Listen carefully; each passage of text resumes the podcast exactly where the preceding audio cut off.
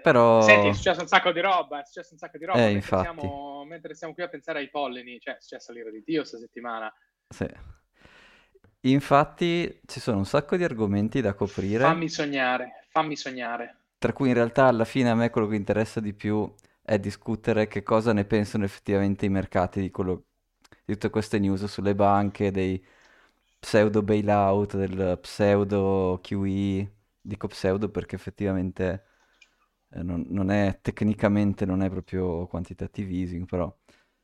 E quindi quello sicuramente lo dobbiamo discutere. E poi ero da un po' che mi stavo preparando, come sai, come tu mi hai stuzzicato questa cosa delle centrali nucleari, io poi che sono lungo uranio ho detto, eh sì, questa cosa va capita un po' meglio.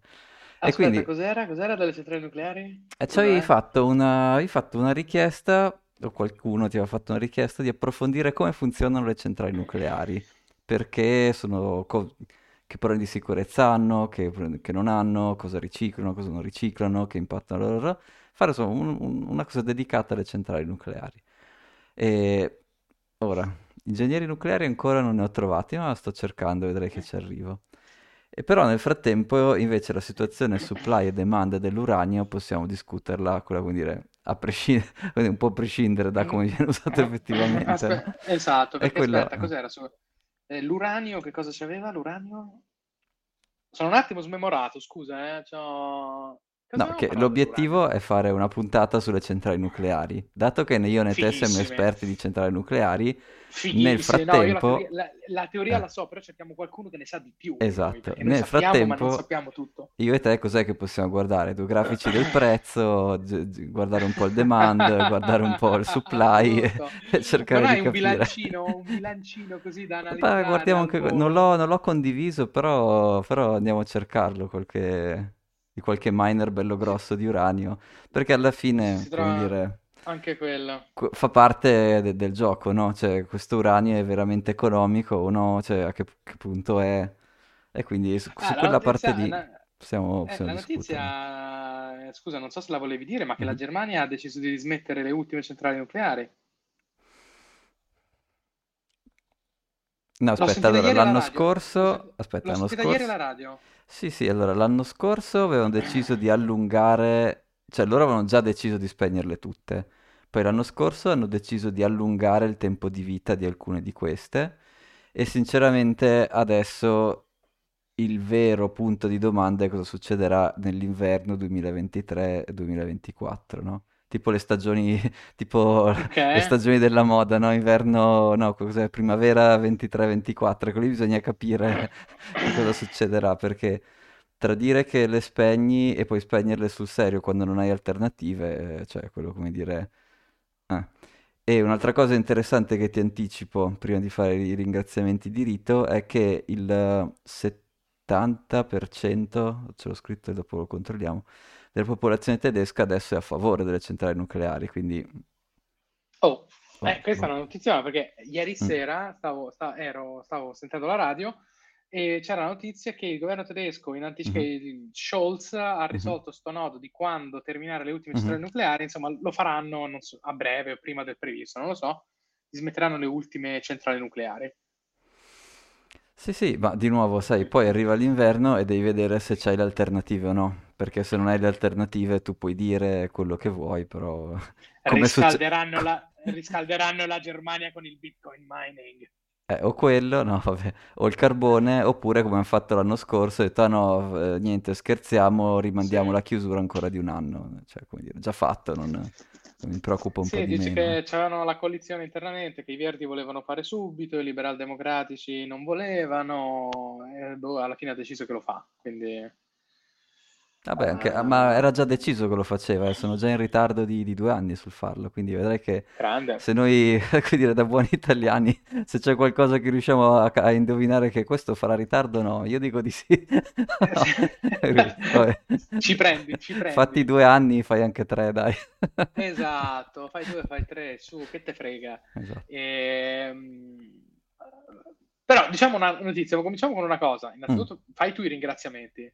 Ringraziamo tutti quelli che prendono il tempo di comprarsi bitcoin, spostarli su Lightning Wallet, scaricarsi Fountain Ava, che è lungo, prepararsi il, il, eh, appunto Lightning Wallet che può pagare, cliccare e, e mandarci i, i due o tre satoshi di like, che sinceramente apprezziamo molto lo sforzo. Grande, Grandi. grande. Grandissimi tutti. tutti quelli che ci regalano sat- un Satoshi, due Satoshi, siete i numeri uno. Esatto. E quando arriviamo a un euro andiamo a prendere un caffè alla vostra salute. sì, dai. siamo, siamo, a 12 centesimi, tipo, quindi a voglia. E, bene. No, c'è stato il pump per... ultimamente, attenzione. Attenzione, attenzione, notizie di mercato, l'elefant, the elephant in the room. Sì. Eh, c'è Bitcoin che è andato a 28. Sì, questa era la considerazione che volevo fare a fine puntata, però ormai che stiamo facendo un po' mix, continuiamo eh, col mix. Facciamo, facciamo, eh, esatto. diamo, diamo, i giochi, i giochi Spanem e Circenses al popolo, esatto, esatto. sentire. È la prima volta, cioè almeno secondo me ci ho pensato un attimo, è, la, è, un, è, il primo pump in cui la narrativa di Bitcoin è allineata con il prezzo. Cioè le banche mm. sono fallite e Bitcoin è salito. E questo, cioè, io non mi bah. sono... Pensando agli altri pump, a te viene in mente... No. Cioè, tipo, è arrivata la no. guerra in Ucraina, Perché... Bitcoin bene rifugio? No, bam, meno 60%. Eh, cos'è, 2018? Eh, comunque c'era ancora... Cioè, tutti gli altri... 2017, tutti gli altri insomma, i, i grossi, ecco, du- inizio 2020, eh, bene rifugio, arriva il Covid, eh, bam, anche lì scende di botto, poi invece arriva... No, invece dai, effettivamente col quantitative easing poi ha fatto... Eh, con lo, con lo stimulus check di... è salito. Però insomma, a livello di narrativa è una di quelle rare volte in cui mi sembra allineato con... Il pump è allineato con la narrativa. E ti darò un dispiacere perché secondo me è mm. casuale. No, no, non è lo un so, dispiacere. Il cuore, la... No, no, no.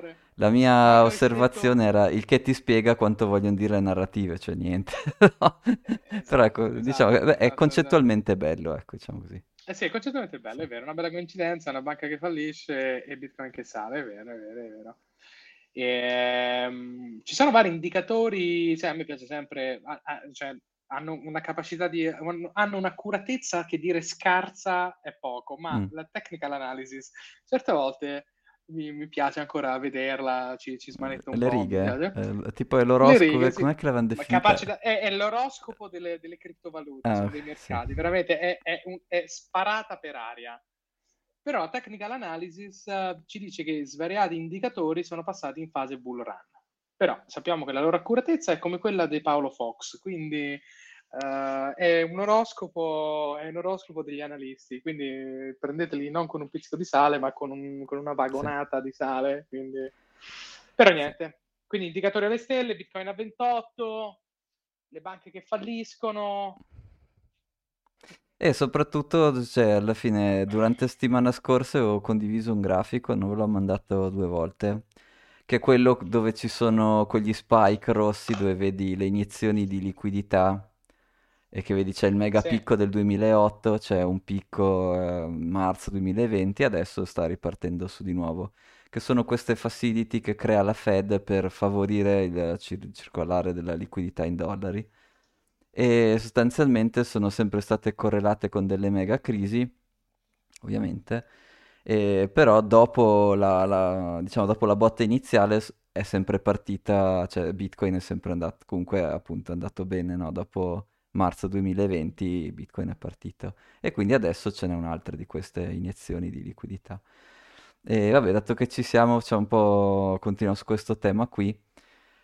Questo cos'è che sta facendo la Fed che è uscito anche oggi il um, un, cosa, si chiama, un, un comunicato stampa della Fed, ECB, Bank of Japan, Bank of Canada, Banca Svizzera e Bank of England sì. Quindi insomma parecchie, ecco. E sostanzialmente hanno, la Fed ha aperto, erano già aperte, erano aperte dal 2008, c'erano questi strumenti in cui una banca non americana, una banca centrale non americana dà la sua valuta alla Fed, la Fed gli, ridà, gli dà immediatamente dei dollari e l'obbligazione che c'è un, una certa scadenza, tipo dei mesi, comunque variabile, alla scadenza devono ridare i, i dollari e ridare esattamente allo stesso cambio con cui li hanno fissati. Quindi è un modo in cui poi eh, la, la, Fed assicura che sta, eh, altri, sì, altri diciamo, blocchi eh, non americani abbiano liquidità in dollari a sufficienza da far girare nel loro sistema. Questa cosa qui direttamente non è quantitative easing, perché tu dici direttamente no. non è che stai comprando dei no. bond. Però attenzione, no. perché, perché la banca, l'ECB o la Bank of England usano questa roba qua? Usano questa cosa qua quando le loro banche hanno problemi di liquidità in dollari e per prendere i dollari dovrebbero vendere dei loro asset. Quindi loro dicono invece che vendere degli asset tipo i che, asset di, che sono titoli di Stato americani, dammi degli euro che io vado a prenderti i dollari, ti faccio questo giro qui. Ma questa cosa qui vuol dire che sta, come dire, evitando che ci siano delle vendite di bond, no? Quindi è vero che non è quantitative easing, ma è vero che l'effetto, almeno inizialmente, potenzialmente non è tanto diverso. Che tra l'altro è in linea col fatto che ehm, appunto, ad esempio, Bitcoin e, e tanti eh, asset di rischio stanno, sono ripartiti, no? Perché alla fine se tu eviti che ci siano vendite di bond, stai, come dire, cercando di tamponare i tassi, no? Perché se tutti vendono bond, i tassi dei bond vanno, al perdere sì. del valore dei bond, i tassi dei bond vanno su e, e quella cosa lì è una mazzata per i mercati, che non è arrivata finora, no? Uh-huh. Però mi sento di fare un'osservazione dal punto di vista macroeconomico. Quello che tu dici è assolutamente vero, cioè se tu vedi quantitative easing come un'iniezione di denaro, di fatto sì. Ma se tu vedi il quantitative come un metodo di regolazione del sistema economico dato dalla liquidità presente, dalla capacità di finanziamento a basso costo, è diverso, perché quell'altro è un modo di rifinanziare le banche senza vendere asset. Mm-hmm Quell'altro invece è una sorta di vero e proprio eh, alteramento del, della matrice sottostante all'economia, se la vuoi vedere da un punto di vista filosofico. Però di fatto l'effetto sì, è vero, in questo momento è identico. Sì, e poi ecco c'è da dire che chiaramente la banca centrale eh, potrebbe prendere degli euro da, da, queste banche commerciali oppure appunto potrebbe prendere dei... comunque alla fine quello che succede è che tiene dei bond, quindi è vero che non li ha comprati, però alla fine cioè, sei veramente vicino a ottenere lo stesso effetto. Ecco. E infatti, di nuovo, eh, i, i, tassi sono... Adesso vediamo cosa fa mercoledì il nostro amico Powell. Per appunto i tassi non sono schizzati alle stelle e gli asset di rischio sono saliti. Quindi questa cosa è coerente col fatto che fi- per adesso il mercato lo ha interpretato come, quasi come se fosse un quantitative easing. E però allora adesso vi farei guardare uno dei grafici che vi ho condiviso. Devo tirare su un attimo.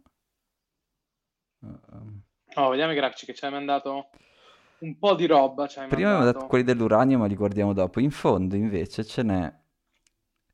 Ce ne sono due. Uno che sostanzialmente ti fa vedere l'inflow negli ETF, eh, diciamo aspetta, aspetta, aspetta, dove? È il penultimo. Ok, SPI Lures 7. Sì. E praticamente questo qua è un proxy che si usa per capire chi sta comprando. Cioè se i soldi vanno tutti nei fondi, negli ETF più grossi, questa cosa qui tu la usi come proxy per capire che sono i retail che stanno comprando. Quindi questo qui è stato un rally spinto dal retail e come tutte le cose spinte dai retail, quindi, ecco, finisce di, di, solito non finisce bene, però magari. Beh, per ora, per ora sappiamo che mm. può arrivare a 69. secondo le, le, le, righe colorate degli arcobaleni, la tecnica l'analisi, secondo cosa? Secondo... Se, se... Beh, il precedente picco è stato a 69, quindi sappiamo che storicamente l'appetito retail può arrivare a 69. Ah no, certo però, sì. però diciamo è, è, rischio, come dire, è rischioso. Sì, esatto. Sì, sì, e invece l'altro che sempre appunto entra un po' nel, nel discorso che stiamo, stiamo, facendo sui tassi è una panoramica degli ultimi vent'anni della differenza tra eh, i bond, diciamo a breve scadenza, quindi sei mesi, un anno e mezzo, un, scusa, un anno, cinque anni, no, deve essere un anno e mezzo quello lì, e gli earnings dell'S&P 500, no. l'ultimo. È no? uno, cinque anni, sì. Sì. Sarà il medione tra uno e cinque anni. Sì, del, dei, dei, bond delle, delle, corporate, però non... Quindi, come dire, quello verdino è Stati Uniti, sei mesi quello giallo è le corporate, quindi sono Microsoft e che mi faccio finanziare senza creare quote, faccio, faccio un bond. Certo, certo, guardali là, il profilo di rischio, però S&P giù. Eh, e però vedi che c'era una bella distribuzione dove quello c'era, che rischiava di meno, il verdino, era sotto quello che rischiava in mezzo, il giallo era in mezzo e quello era blu, che sono le, le, le insomma, earnings S&P sì. 500, quindi le azioni delle società, il rischio più alto era sopra. E invece vedi adesso come sono tutti compressati. Questa cosa qua eh, non, è, è, è, non, è, per niente un bel segno, ecco, diciamo così. È pericolosissima per sì. l'S&P, cioè l'S&P non, cioè, non c'è più un, una, un delta di rischio tra cioè i tre hanno 0,4% di differenza, fa, fa ridere. Cioè nel senso, eh, scusa mi chiedo, secondo te è più probabile che l'S&P o i bond siano... Guarda, quando il, gli earnings in percentuale salgono, Può, so, so, due cose possono succedere. O tutte le società diventano dei geni e fatturano cazzo. come i pazzi, o il valore no, della cazzo. società scende. Cioè, sì, è una sì, delle sì. due. E secondo me è quello più facile sono... che il valore della società scende. Sono le equity che stanno, stanno in merda. Sì, anche secondo me. Anche perché... Sono le equity che stanno in anche perché il resto è pompato da, dall'inflazione. Quindi è di, il tasso primario che magari le... Certo, US 6 months a 4,9, porca miseria. Mm. Eh, non erano un brutto acquisto quelli, adesso non lo so, però sai, sei mesi su un anno, sei, sei loccato, non lo so, po- po- poteva essere, quando avremo, quando decideremo dove piazzare i nostri Satoshi, magari lì una locatina ce la, ce la daremo, chi lo sa. Ovviamente... Eh, fai il 9-8, fai il 9-8 all'anno, sì, senza... levaci, un, levaci un premio, sì, sen- un cliccando il, il, il, bottone due volte, non è che c'è click, sì, click, cioè, aspetta, nel senso non è, che, aspetta, non è sto gran as- lavoro. aspetta, con un, con un premio dell'1,5 vuol dire che c'è l'inflazione oltre l'8. Sì. Se no non sarebbero a 4,9 six months. Sì, sì, sì, chiaro. Madonna santa, ok. E, e quindi c'è l'equity in merda. Non Secondo me sì. E, e, e ribadiamo, il, ci sono un paio di cose che devono venire a galla eh, prima di, mm. di, dichiarare la bull run, diciamo, aperta, come dire, campo libero per tutti.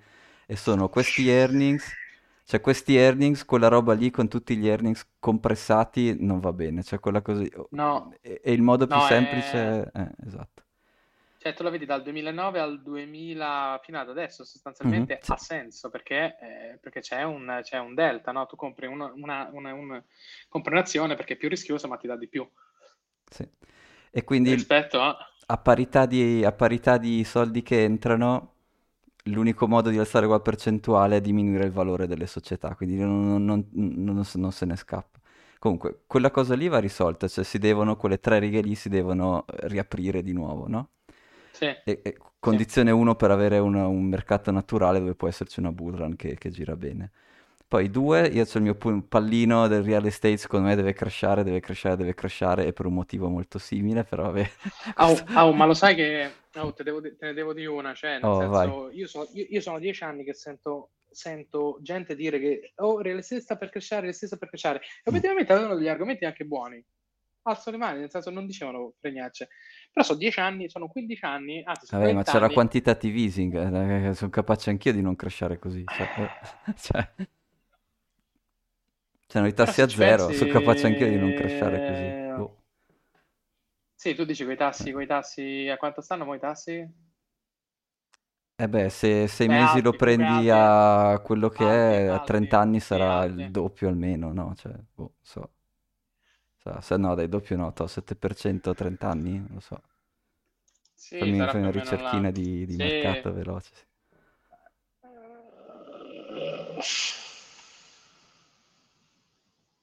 Sì. sì, aspetta. No, mi da, aspetta, Google mi dà dei risultati sbagliati, mi dice che sono a 4,5. che, che, è gravissimo, no? Perché vuol dire che la curva eh, è invertita, esatto. quindi è esatto. ancora peggio. Cioè, può essere, cioè, però, so. magari, però, mi sembra, cioè, speriamo di no. Fuffa, un sito fuffa, aspetta. La curva invertita vuol dire che i tassi nel futuro, più lontano, quindi 10-30 anni, sono più bassi dei tassi di adesso e quindi il mercato ti sta dicendo che eh, ci sarà un, un, crollo imminente, non ha senso invest- dargli soldi a lungo periodo perché sarà un crollo imminente, quindi speriamo che non sia così, ecco. No, ma stanno al 3,8, 3,6, 3,5, quello a 10 anni sta al 3,4. Ecco, ecco, quindi hai un premio di durata negativo, cioè se tu locchi soldi per più tempo, di solito dovresti avere un premio di durata, cioè se ti do i soldi per 30 anni, voglio di più sì. di che non se te li do per, per 6 mesi. Adesso no. E questa cosa qua sì. Chiama, chiama, panico, chiama, chiama, recessione di solito, no? Cioè, boh. Tasso nominale inflazione USA. Mm. 6,5. 6,5. Quindi tu, tu, al netto perdi il 2%. Mm-hmm. Tu c'hai un rendimento negativo sul, de- sul del 2,5. Mm. Ecco, e quindi so, questa cosa, questa cosa va risolta. Adesso real estate magari è un pallino mio, come dici tu, l'hanno detto tutti no, ma... e non succederà mai. Boh. No, io, io, io, credo che il prezzo del real estate è super inflazionato, però l'unica volta che è successo un mezzo casino fu mm-hmm. qui su Prime nel 2008-2009, in uno scenario mm-hmm. economico clamorosamente diverso da quello attuale. Mm-hmm. Era sì. l'ultimo spiraglio di quota del, del, del benessere post-guerra, no?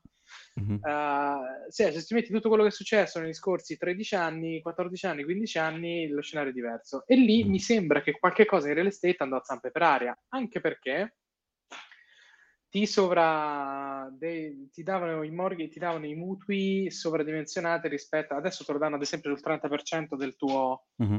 Eh, salario, no? Mi sa che allora li davano su una percentuale molto più alta, quindi la mm-hmm. gente aveva dei mutui con cui comprava case, non eh, ce la faceva più a, a pagare perché erano tipo al 50%, boh, non lo so, una percentuale più alta. E lì sono andati a zampe per aria. In real estate sono d'accordo pure io che è inflazionato, è iperinflazionato, e con i tassi a, così alti hai ragione, la gente non compra più case. Cioè, la teoria è quella, quindi qualcosa deve succedere, magari succederà qualcosa che non ci aspettiamo, però insomma, lì c'è qualcosa che deve risolversi, ecco, diciamo così, in un modo o nell'altro. Ma io non vedo un abbassamento dei tassi a breve.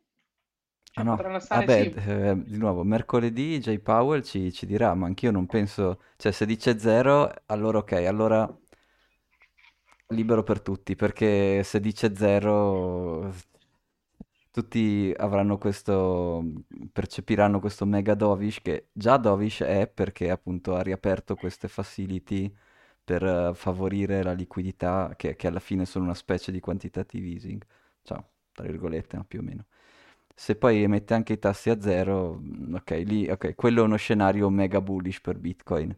Però io non sarei molto contento perché poi diventa, cioè l'iperinflazione non è bello da viverci. Ecco, poi, Ma liperinflazione non, è proprio perché non, non verrà mai tollerata l'iperinflazione che terranno i tassi alti. Ma infatti, anche secondo li alzerà ancora di 25, forse addirittura 50. Sì. Sì, sì. Sti cavoli del, mm. del, mercato immobiliare andrà a zampe per aria. Che succede? Arriva BlackRock, si compra tutto. Che succede? Arriva Vanguard, si compra tutto. Esatto. Quella è il processo di polarizzazione delle crisi. Mm-hmm. Esattamente quello. È esattamente quello che ridistribuisce e polarizza verso chi ha il capitale più capitale. È così che si sposta il capitale. Yep. Però, vabbè, eh, senza fare riflessioni troppo filosofiche, eh, sì, anche secondo me, vediamo che succede in Italia. Boh, come ti dicevo, in Italia è un mercato stranissimo del real estate. Uh, mm però sono anni che la gente dice che, che ci sei, che è una bolla, che è una bolla, che è una bolla. Forse è una bolla talmente grande che ancora non è scoppiata e scoppierà in una maniera clamorosa. Quindi mm-hmm. vediamo. Certo è che l'inflazione è altissima. Tu prendi, perdi il 2,5 sui titoli di Stato perché. Sì, di stanno, lungo di stanno... duration, sì. sì, sì. Boh. Stanno al, quello a tre anni, no? Scusa, vediamo un po'. Un anno, due, tre anni. Sta al 3,8 quello di, di tre anni con l'inflazione al 6,5. Perdi? Perdi il 50% dei tuoi soldi. scusa, del... Um... non lo so. Dai, vabbè, però dato che siamo, okay. stiamo parlando di questa cosa qua, magari finiamo e parliamo di Credit Suisse e vediamo cosa è successo. Perché nel weekend è andata a zampellare anche quella. Che, che, però, questo che io mi riaggancio al fatto che non ci dovete dare retta perché noi diciamo delle minchiate clamorose, tipo mm. La settimana scorsa abbiamo detto mm. ma queste cose in Europa non possono succedere, noi abbiamo la regolamentazione sull'asset allocation, boom! Eh, però guarda che quelli di Credit Suisse erano bravi, eh. Cioè, le hanno eh, fatte, cioè... ci sono, sono, anni che si impegnavano per esplodere. Cioè, dire, non è una roba fatta a Silicon Valley eh. Bank in tre anni ho comprato allora, senza ris- rischio. No, no, lì erano anni allora, che si impegnavano. Scusa no. e rubavano i soldi Scusate. a quelli del Belize, oh. cos'è che facevano? Cioè, li hanno arrestati ah, tutti. Loro? Cioè, erano loro? Mica mi ricordavo, eri... sì, mi ricordo, nei primi episodi del Cabana hai raccontato questa storia bellissima che esatto. hanno proprio ladrato a mani basse qualche povero stato frodato del, Sì, ma, ma perché? Ma perché? Ma, ma, con una cattiveria poi, ma perché? Ma facendosi ma sgamare... boh. ehm... Oh, quindi sono loro, erano loro, era, era UBS che, che, è saltata per aria. Oh, no, eh, CS è saltata per aria, UBS se l'è ah, comprata. Credit Suisse, sì, UBS sì, se l'ha comprata. Credit Suisse, mm. mi dici come ha fatto a zompare per aria? Allora, ti dico solo che a inizio mese, se tu gli davi uh, un deposito di almeno 500.000 franchi, loro ti promettevano il 7.4% di tasso di interesse e che è livello, livello Anchor Protocol, livello DeFi Farming, cioè, quindi niente, mh, mm, avevano, ma avevano dei grossi problemi da sempre, eh, investimenti andati male, multe da tutte le parti, la gestione, avevano come dire il loro dipartimento di rischio, come dire, poco gli piaceva proprio il rischio. Poco attento. Il risk management che ama il rischio. Sì, cioè il dipartimento di rischio che deve comprare rischio, quindi va bene, compravano oh, rischio, va bene, bene però esageravano bene. un po'. Lo facevano bene, no, ma guarda quanto sei una male lingua, sei un invidioso, sei, ah, certo, sei un invidioso de- della loro bravura nell'acquisire rischio. Ma raccontami un po', ma questi ecco. pure con un eccesso di bond, come hanno fatto ad andare per aria? No, no, no, mh, mm, no, l'eccesso di bond per loro non è non è possibile no, non perché era... è una banca europea, vabbè, banca svizzera, quindi non c'entra con, con le banche europee, però sì, sai, tendenzialmente, esatto. Eh, esatto, roba, roba safe. Quindi non era un eccesso di bond. No, hanno avuto questo problema di carenza di liquidità anche loro, di, di po- depositi che se ne andavano e depositi che non riuscivano a prendere o che prendevano con dei tassi assurdi. Quindi sostanzialmente eh, ho visto il bilancio, l'anno scorso avevano perso 7 miliardi, una roba del genere quindi non, non riuscì, cioè, come dire, non, Ma, scusa, non stavano in piedi come società, cioè ah. non, non erano eh. proprio... ok, come fai, come fai in un momento dove c'è stata un'iniezione di, di denaro, vabbè, a parte questo Svizzera, quindi non c'entra niente.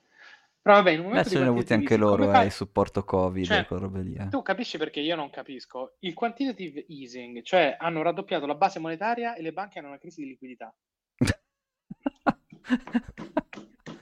Ma tu, tu, sei ingenuo, tu pensi che i soldi li tengano sul serio, ma no, i soldi li, li, cioè, li, li vanno a, spre- a come Io, dire, se investi non, in FTX, in, eh, cioè, perdi tutto, non c'entra niente che ti, cioè, ti hanno dato dei soldi gratis, ma tu li hai persi tutti lo stesso.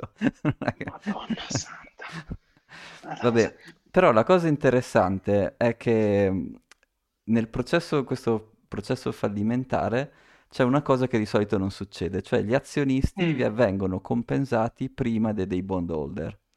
Perché uh, sostanzialmente se tu eri un azionista di Credit Suisse, venerdì alla chiusura la- ogni tua azione valeva 1.86 franchi e verrà comprata forzatamente, quindi, eh, quindi lo Stato svizzero interviene, cambia le leggi, tu azionista non avrai alcuni diritti che dovresti avere, ti viene acquistata a 0,76 quindi un haircut del, cosa sarà? So, 60%, una roba sì. così. E questi sono gli azionisti, ma in realtà uno dice, vabbè, ma gli azionisti è normale che se la società fallisce perdano parte del capitale. E il totale del, della valutazione della società è tre, adesso è 3 billion, quindi venerdì era tipo 7 billion e a, a questa vendita sarà 3 billion. Tuttavia c'erano anche 17 billion di, una, eh, di un bond, quindi di, una, insomma, di, un titolo di debito che la banca aveva emesso, che era stato creato nel 2008 per eh, facilitare la sopravvivenza delle banche in caso di crisi. E questo, eh, questo titolo di, debito si chiama eh, AT1.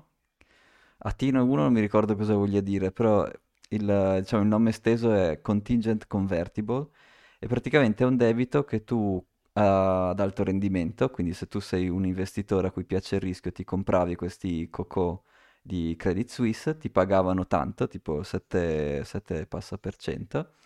E sì. che cosa succede però? Questi debiti qui hanno delle condizioni, dei trigger, che se scattano tu puoi perdere per intero il valore del bond. E, e, che è esattamente quello che è successo. Quindi invece che ti, ti hanno reso il 7% fino a venerdì e poi non esistono più, cioè valgono zero. E quindi eh, 17 billion del balance sheet di Credit Suisse, che erano delle liabilities, sono stati azzerati. e quindi così, sai, UBS ha detto sì, io questa roba la compro, però i, i debiti degli altri non li voglio, quindi eh, giusto. e quindi cioè, funziona che la liquidità va verso le banche e poi invece chi, se, se sei la banca centrale, tutto a posto. Se invece sei un investitore che ha investito nel business, lì invece il tuo è 0%, sei stato nuclearizzato. Certo. E quindi questa cosa qua ha fatto storcere un po' il naso perché dice ma come gli azionisti vengono rimborsati e, e i, debt, e debt holder no? Però insomma questo, questo, bond qua era scritto in una maniera strana per cui va bene così. Però è una curiosità perché di solito è il contrario. Prima, se tu c'è una, una società in fallimento, prima devi saldare quelli, so, le, le, fatture che non hai pagato, i debiti, eh? e poi in caso uh, arrivi a dare agli azionisti. Ma invece questa volta è stato il contrario, una curiosità. Ehm...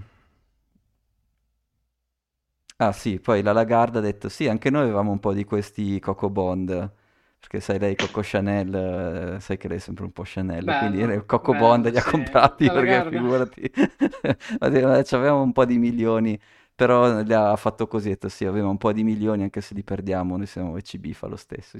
Vabbè. Oh, ho, visto, ho, visto ho, visto, un'intervista alla TV olandese. Guarda, questo tocca dargli credito. I giornalisti olandesi mm. sono fortissimi, cioè, nel mm. senso proprio gli sbattono sul muso le cose. Mm. E c'è questo giornalista olandese, ma tipo in una sala gremitissima, no? tipo un talk show televisivo serale, no?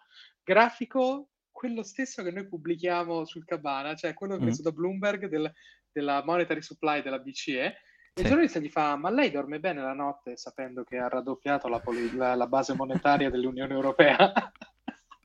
Come ha risposto? Dice sì, perché è stato fatto per non far crollare l'economia durante il Covid. E questo gli fa, dice, ma lei si rende conto, eccetera, eccetera, eccetera, mm. la incalza in una maniera molto, molto simpatica. Lei mi, mi ha fatto ridere perché è vero, è un po' coccia, potrebbe essere un, un'attrice, tipo il diavolo veste Prada, io la vedo, poteva fare lei mainstream. Che la Lagarde è anche sì. bella, è una bella signora di, boh, avrà 60 anni, quanti anni ha, non lo so. Lo so. Eh, ti devo pubblicare questo video perché mi ha fatto morire dalle risate. Sì. E...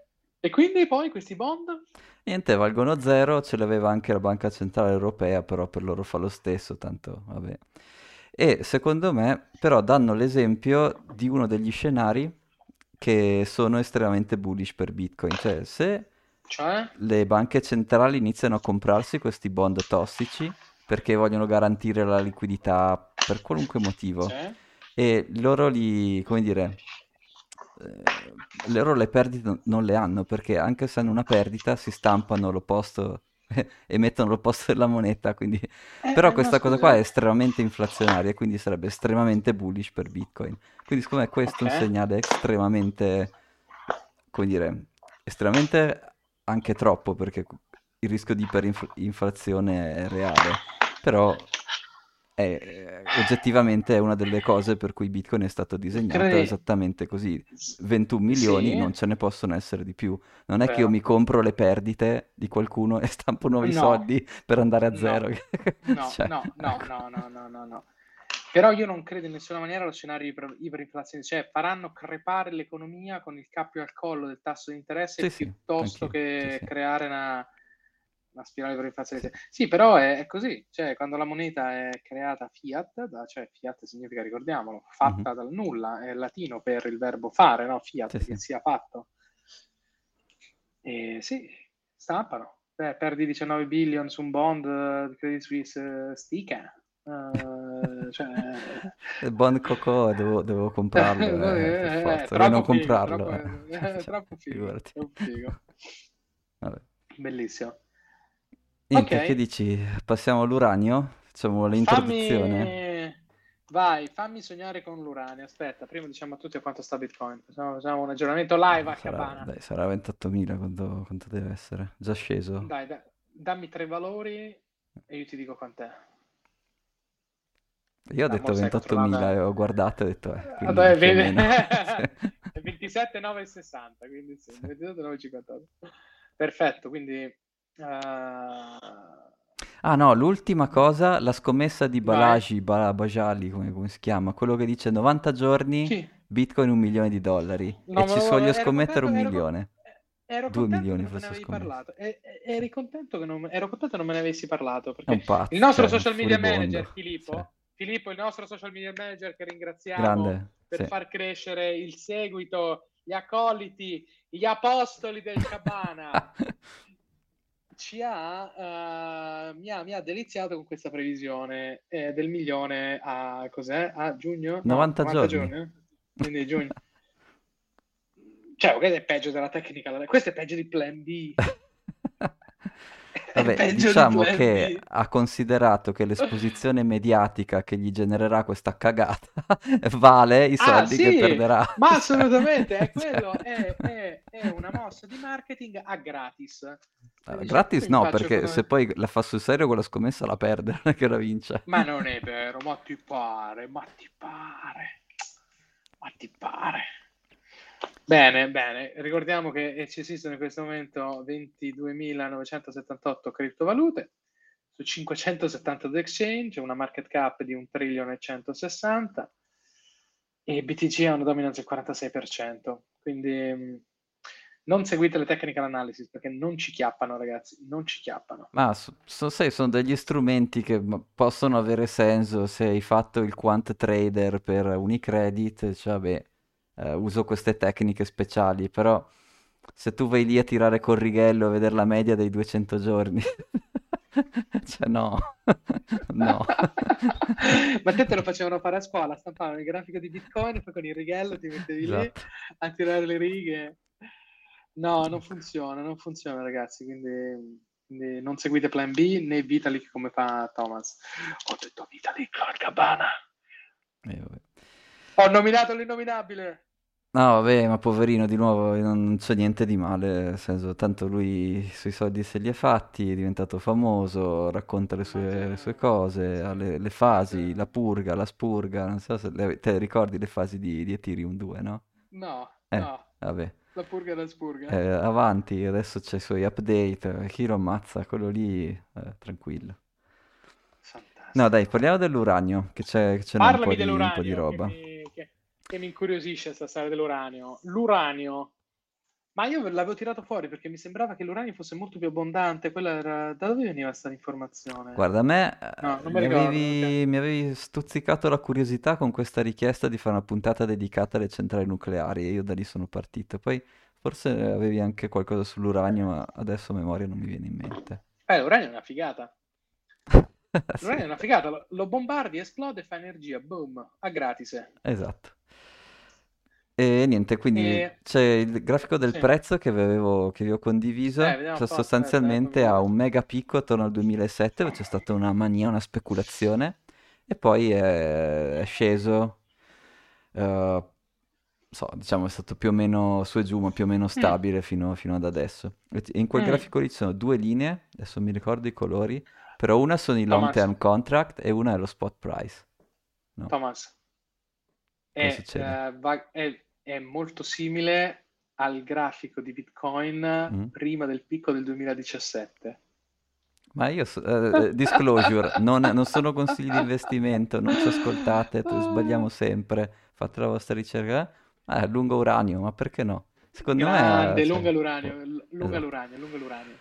E, okay. vabbè, e quindi quello diciamo è la situazione storica, no? E una cosa sì. molto interessante che, dobbiamo, che dopo discutiamo bene è che vedi ci sono il prezzo dei contratti a lungo termine è molto vicino al prezzo spot e questa cosa qua è, è un segnale, è un segnale di, appunto, di, di problemi nella produzione di uranio. Comunque adesso vediamo tutto. E quello che è successo a fine 2007-2008, vedi c'è stato quel mega spike e poi è crashato. Sì, enorme, que- enorme. Quel enorme. mega spike comunque aveva favorito uh, degli investimenti in nuove miniere di uranio. E quindi quello che è successo nei dieci anni successivi è che queste nuove miniere di uranio lentamente sono entrate uh, in funzione, quindi il supply di uranio era più alto del Dal demand e questa cosa ha, ha, decimato il prezzo dell'uranio. Figo. E la produzione di uranio adesso come funziona? Il 75% viene da Kazakistan, Canada e Australia, dove Kazakistan ha, ha una, un, anche una quota un po' maggiore e Canada e Australia insieme fanno più o meno un Kazakistan. Il Kazakistan non era attivo prima del 2007, quindi quella mega, quella mega ah, speculazione okay. lì av- chi speculava uranio in quel periodo lì non, non sapeva, non aveva tenuto in considerazione di quanto uranio questo Kazakistan poteva produrre perché ne ha tantissimo. Comunque Canada e Australia anche ne hanno, ne hanno veramente tanto. E la produzione stimata per quest'anno di uranio è 135 milioni di pound, che non so perché si dica si faccia in pound sto peso, comunque vabbè. Mentre il, il demand... In, in, libre? Proprio... Sì, non lo so, boh, l'ho trovato così. Uh, comunque ah, in chili è più o meno la metà, so, la fai, metà, sì, sì, sì. Uh, sì 70, sì, 70 milioni di, di chili. Di, eh? E invece il demand di, per uh, sempre il 2023 è stimato tra 150 e 170 milioni di, eh, di pound. Quindi, so, un... Quindi, è più alto. Sì, per quest'anno è più alto perché appunto l'anno scorso il, era stimato ad esempio che la Germania dovesse spegnere le centrali nucleari, non le ha spente e quest'anno vediamo se lo fanno o no, come dicevi tu, chi lo sa. E quindi insomma c'è questa situazione qua. E, sì. um, operano ovviamente, ci sono questi due mercati, quindi c'è il, um, i costi di, scusami, il long term contract e il, il mercato spot. Il mercato spot è usato in una maniera un po' anomala adesso. Okay. E cioè se un produttore eh, di uranio aveva un long term contract di anni fa, eh, gli costa di meno andarlo a comprare spot che non produrlo. Cioè pro- il costo di produzione dell'uranio è stimato attorno ai 60 dollari, eh, mentre come vedi eh, anche dal grafico il prezzo spot e anche long term che sono quasi uguali è sui 50-55. Quindi eh, produrre uranio adesso non è, cioè a questo prezzo qui non è molto, non è molto favorevole. E però nel, negli earnings che ci sono stati della miniera più grossa del Canada, si chiama Cameco, il, il CEO eh, diceva è vero che la contrazione porta a più contrazione, quindi quando i prezzi si abbassano tu riduci gli investimenti per, per produrre, quindi contrazione del prezzo di solito ti porta alla contrazione della produzione che diceva che è quello che è successo nel 2007, 2008, 2009, 2010, certo, quando certo. scendeva il prezzo abbiamo fatto meno miniere, però rispetto certo. a quegli anni lì, adesso, quindi 2023, ci sono due cose molto diverse. Il primo è che c'è molto meno inventory, quindi la quantità di uranio disponibile nei magazzini nel mondo è, molto, è di meno di quello che c'era allora. E soprattutto c'è anche meno pro- eh, ramp up di produzione atteso, perché nel 2007-2008 appunto erano in... Uh, si stavano costruendo queste miniere nel Kazakistan e quindi la produzione aveva un, un grosso ramp up atteso, mentre oggi, nel sì. 2023, questo ramp up atteso non c'è. Okay. E, e sostanzialmente, ehm, niente, lui dice queste differenze qui sono estremamente bullish per, per l'uranio, quindi il prezzo dell'uranio non può rimanere così basso, anche perché questo giochetto in cui se io ho un contratto a lungo periodo vado sul mercato e lo compro spot, funziona finché c'è inventory. Se non c'è più certo. inventory devi produrlo sul serio, no? Certo, okay. certo. O nascondi, o nascondi la supply come i diamanti. O nascondi la supply come i diamanti. Boh. E c'è poi un'altra, una società che, so, potrei... Mi sembra strano che, che non sia stata ideata da te questo fondo, si chiama SPUT, che è Sprott Physical Uranium Trust. E è un pazzo che ha deciso, io adesso voglio comprare tutto l'uranio che trovo. E questi Ok. sanno- hanno sifonato, hanno la riserva mondiale più grande di uranio e sono un Ma trust, quindi loro dai. non vendono. L'hanno comprato per speculazione, ma tantissimo. Oh, E. E quindi questa è un po', diciamo, la situazione della produzione. Quindi ci sono poche miniere nuove in, eh, pianificate. E il costo di, pro- di- di minare e fa- e arricchire e lavorare l'uranio è legge- un po' più alto del costo di mercato e questo non può continuare ancora per molto. E, e- poi ci sono questi accumulatori folli, tipo questo Sput, che vogliono comprarsi tutto l'uranio del Sput. mondo. Bello Sput, mi piace. No, ma proprio è, è la tesi, la tesi, tu che tesi di investimento hai? A me, io voglio comprare, non interessa Io niente, compro voglio tutto, frega un a me. Compro tutto, compro tutto. Esatto, un po' una Tutto. tesi, un po' alla Bitcoiner, cioè, tipo un po', un po' i Michael Saylor dell'uranio, cioè Bitcoin E poi Michael tutti. Saylor dell'uranio, è vero, è vero, è vero, è vero, Ecco. è vero. E quindi... Ma Sput scritto come, scusa? SPUT, Sprott Physical Uranium Trust. Sput... Ma di dove sono questi? Ah, non ho idea, sono americani, fuori di testa così, non lo so. O australiani Eh no, forse, non lo so, eh no, non lo so. Sprott. Sì, quello è il nome della persona, penso, lo so. Di dove sono? Eh, se sto, sto vedendo.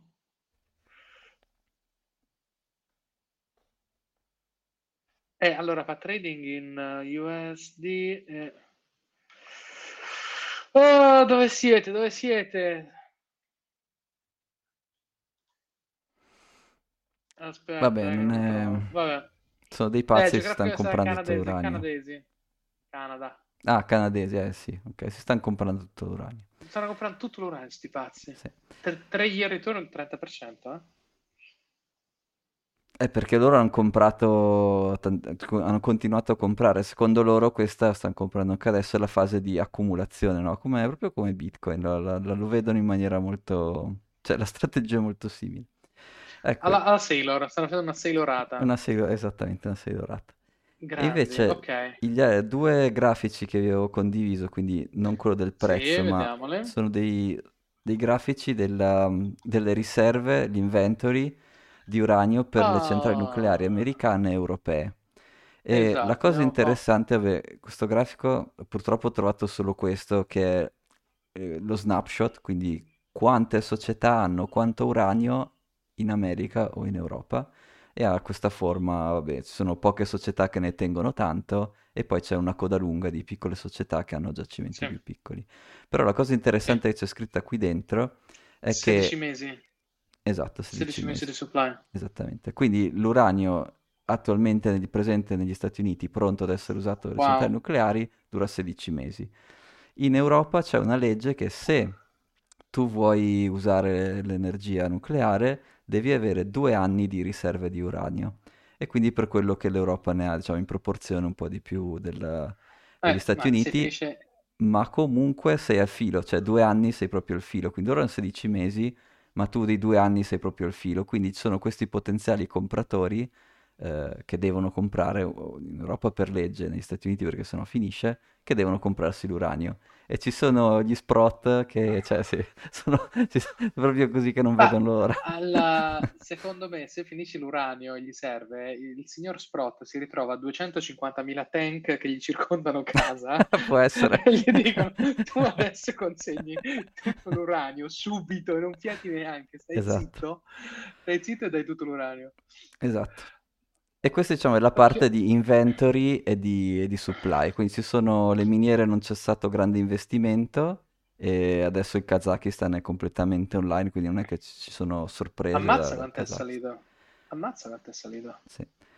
E ci sono poi queste riserve che devono essere presenti negli Stati Uniti e in Europa e c'è questo Sput che si sta comprando tutto, quindi questa è la situazione diciamo del supply. Il demand invece l'anno scorso, che cosa è successo? Il demand l'anno scorso è che per via della... Non so, il, il Cabana com'è che la descrive? La, la, chiamiamo l'operazione tattica, la chiamiamo la guerra? Come, tu che sei politicamente aggiornato, com'è che si va a chiamare? L'operazione ucraina come si chiama? Problema tecnico. Problema tecnico, ok, per via del problema tecnico con l'Ucraina del marzo del 2022. Sì, mi, tu mi senti? Prova, prova. 1, 2, 3, 1, 2, 3. Test, test. Ti vedo e ti sento, però... Sì, eccomi, eccomi, eccomi. È, è, è mezzo crashato tutto, ecco. Eh. No, ok, niente, ti avevo chiesto okay. come la chiamiamo l'operazione militare, appunto, la chiamo operazione militare, la chiamo guerra e tu mi hai risposto problema tecnico. E quindi per via del problema tecnico dell'Ucraina nel 2022, diciamo che molti, sta, ecco, mo- sta, molti sta. stati che, che, stavano considerando, diciamo, di spegnere centrali nucleari devono, sono stati obbligati a confrontarsi con la realtà che devono avere delle alternative al gas, no? E quindi questo ha fatto cambiare molte prospettive, tipo il Giappone ha ria- deciso di riaccendere eh. 17 reattori entro l'estate di quest'anno. Eh, eh capito, infatti la mm. decisione della Germania è altamente controindicativa. No. Eh, il Giappone, ad esempio, ne riaccende 17, ha senso, non compri più il gas dalla Russia, cavolo. Che esatto, e potrebbero riaccenderne di più a seconda del prezzo del gas liquido, perché sai, il gas liquido negli Stati Uniti possono venderlo di qua o di là e chi lo compra di più. Eh, okay. E, e poi una cosa molto interessante di- che è successa sempre l'anno scorso in Giappone è che per la prima volta dopo Fukushima la- il 51% della popolazione è tornato favorevole alle centrali nucleari, perché sai, hanno avuto quella, quella tragedia di Fukushima e quindi la popolazione era diciamo, più contraria alle centrali nucleari e quindi il governo aveva deciso di spegnerle, però adesso il 51% si sono convinti e quindi adesso ne riaccendono 17 quindi anche queste promesse che i politici fanno, vabbè, che te lo dico a fare. Sono promesse. Vabbè, ma, ma infatti, ma infatti. Oh, Germania, la ministra dell'ambiente, le ultime mm. tre centrali nucleari saranno spente il 15 aprile. Vabbè, ma se le... Eh, oddio, riaccenderle non è facilissimo, eh. quindi se le spegni poi non è che le puoi riaccendere...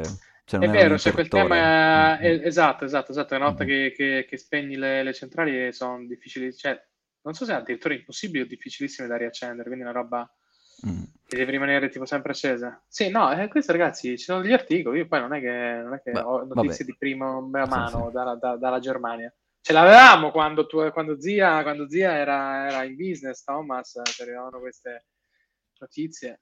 Sì. E... Tuttavia, di nuovo, sono tre centrali, no? Il Giappone ne riaccende 17, quindi Boh. Eh, infatti è controindicativa, boh. come cosa perché avrebbe senso riaccenderle se c'è un problema energetico, sì. non Tanto, e poi, come ti avevo detto prima, il 71% dei tedeschi adesso è d'accordo, dopo aver visto il problema tecnico dell'Ucraina, è d'accordo all'utilizzo delle centrali nucleari. quindi, quindi beh, sai, ma come l'opinione pubblica anche in Italia quando c'era stato il referendum uh, tutti, tanti anni fa, l'opinione pubblica sì. si, si manipola, si fa, non è non è la fine del mondo. Ma sì, lo, è, si chiama opinione perché è un'opinione, piglia, cambia. esatto.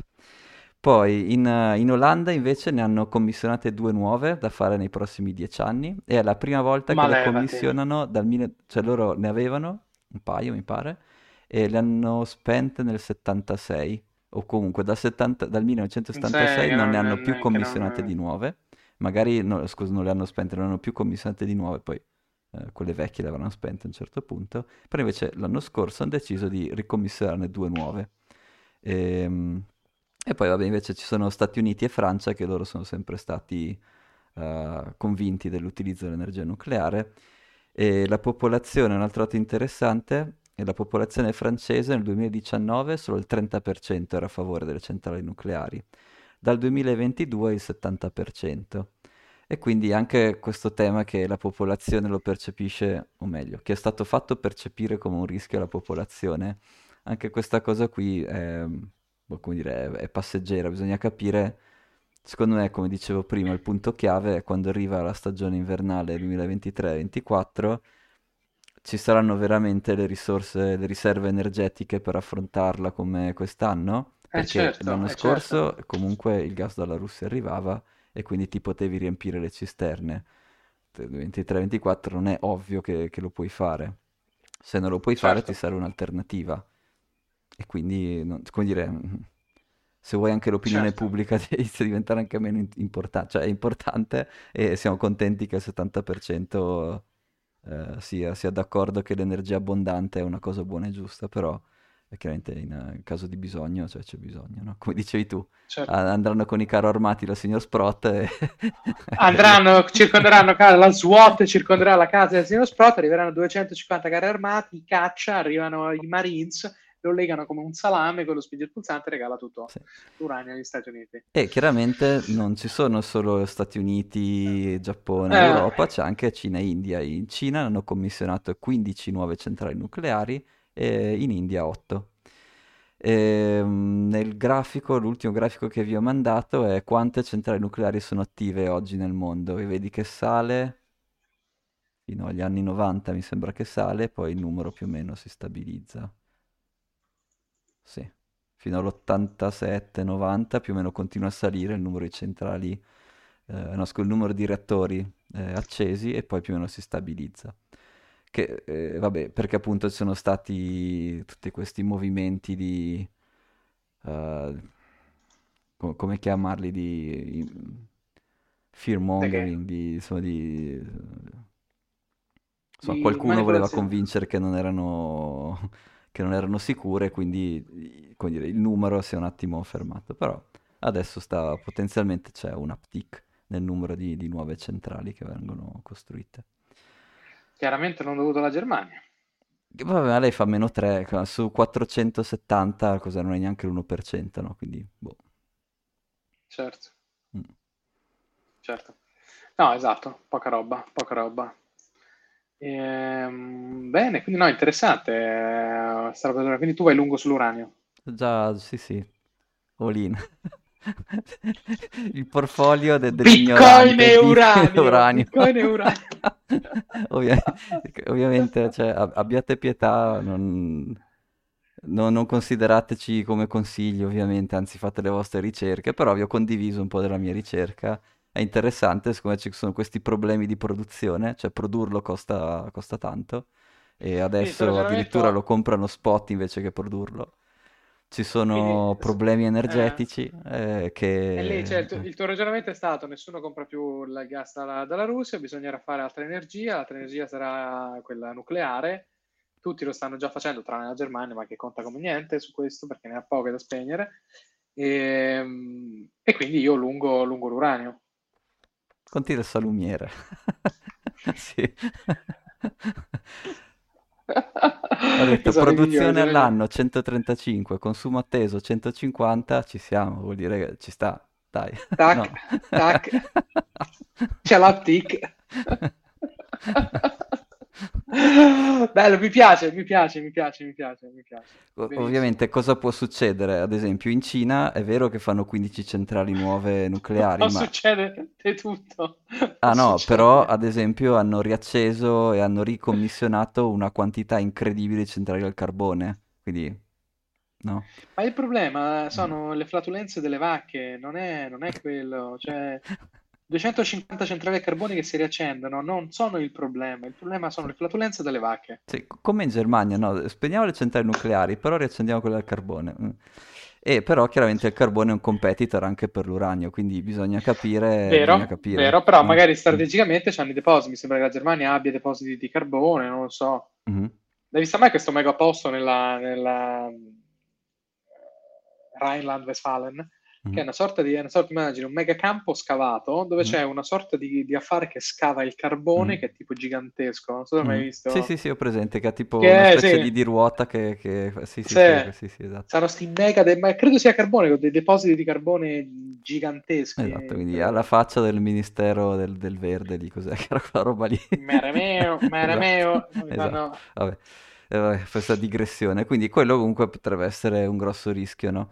Tuttavia, c'è un'altra, l'ultima cosa che vi condivido, c'è l'unica startup italiana su cui sono veramente bullish, che si chiama Nucleo. Nucleo.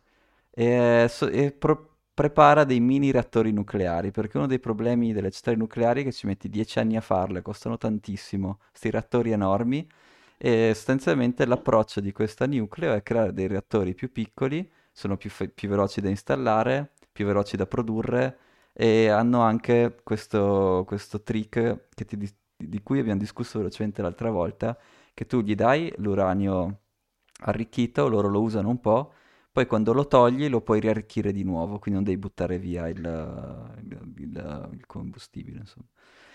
Certo. E, e, niente, questa è la società, ci ha investito un sacco Cassa Depositi e Prestiti, tu direi ma perché Cassa Depositi? Perché Cassa Depositi e Prestiti ha ricevuto come mandato di investire in startup, perderà quasi tutti i soldi tranne quelli che ha messo in nucleo. E... Cioè CDP si è messa a fare il venture capital le condizioni non te le dico perché, mm, vabbè, anzi, no, no, anzi, te, lo, te, lo mando, te lo mando prossimo episodio, prossimo episodio, CDP che fa venture capital. No, no, ma lo, cioè, l'hanno fatto, cioè, investono sul serio. Investono ah, sul serio, anzi, sono quelli che, che, hanno investito di più, ovviamente. Diciamo sì, che era il, il colpo di coda del, dell'helicopter money, ha, no? Cioè... Eh, ha senso che lo faccia un venture capitalist, non CDP. Vabbè. Vabbè, non Vabbè. so, off record, quindi ti invio per email un po' di, diciamo, un template standard del venture capital, del contratto venture capital italiano medio, quindi senza nomi, però diciamo medio, e ti mando quello di CDP e poi insomma fai le tue conclusioni, ecco. Dai, dai, ne parliamo alla prossima puntata, secondo dai. me. ok. Va bene? Grande. Thomas, grazie mille. Se siete arrivati fino a quest'ora dovete ascoltare e far ascoltare il Cabana. Dovete yes. scaricare gli episodi su tutte le piattaforme streaming e su tutte le piattaforme di podcast. Dovete iscrivervi al canale, dovete guardarci su YouTube. Dovete ascoltare e far ascoltare il Cabana. Grazie Thomas. Ciao. Ciao,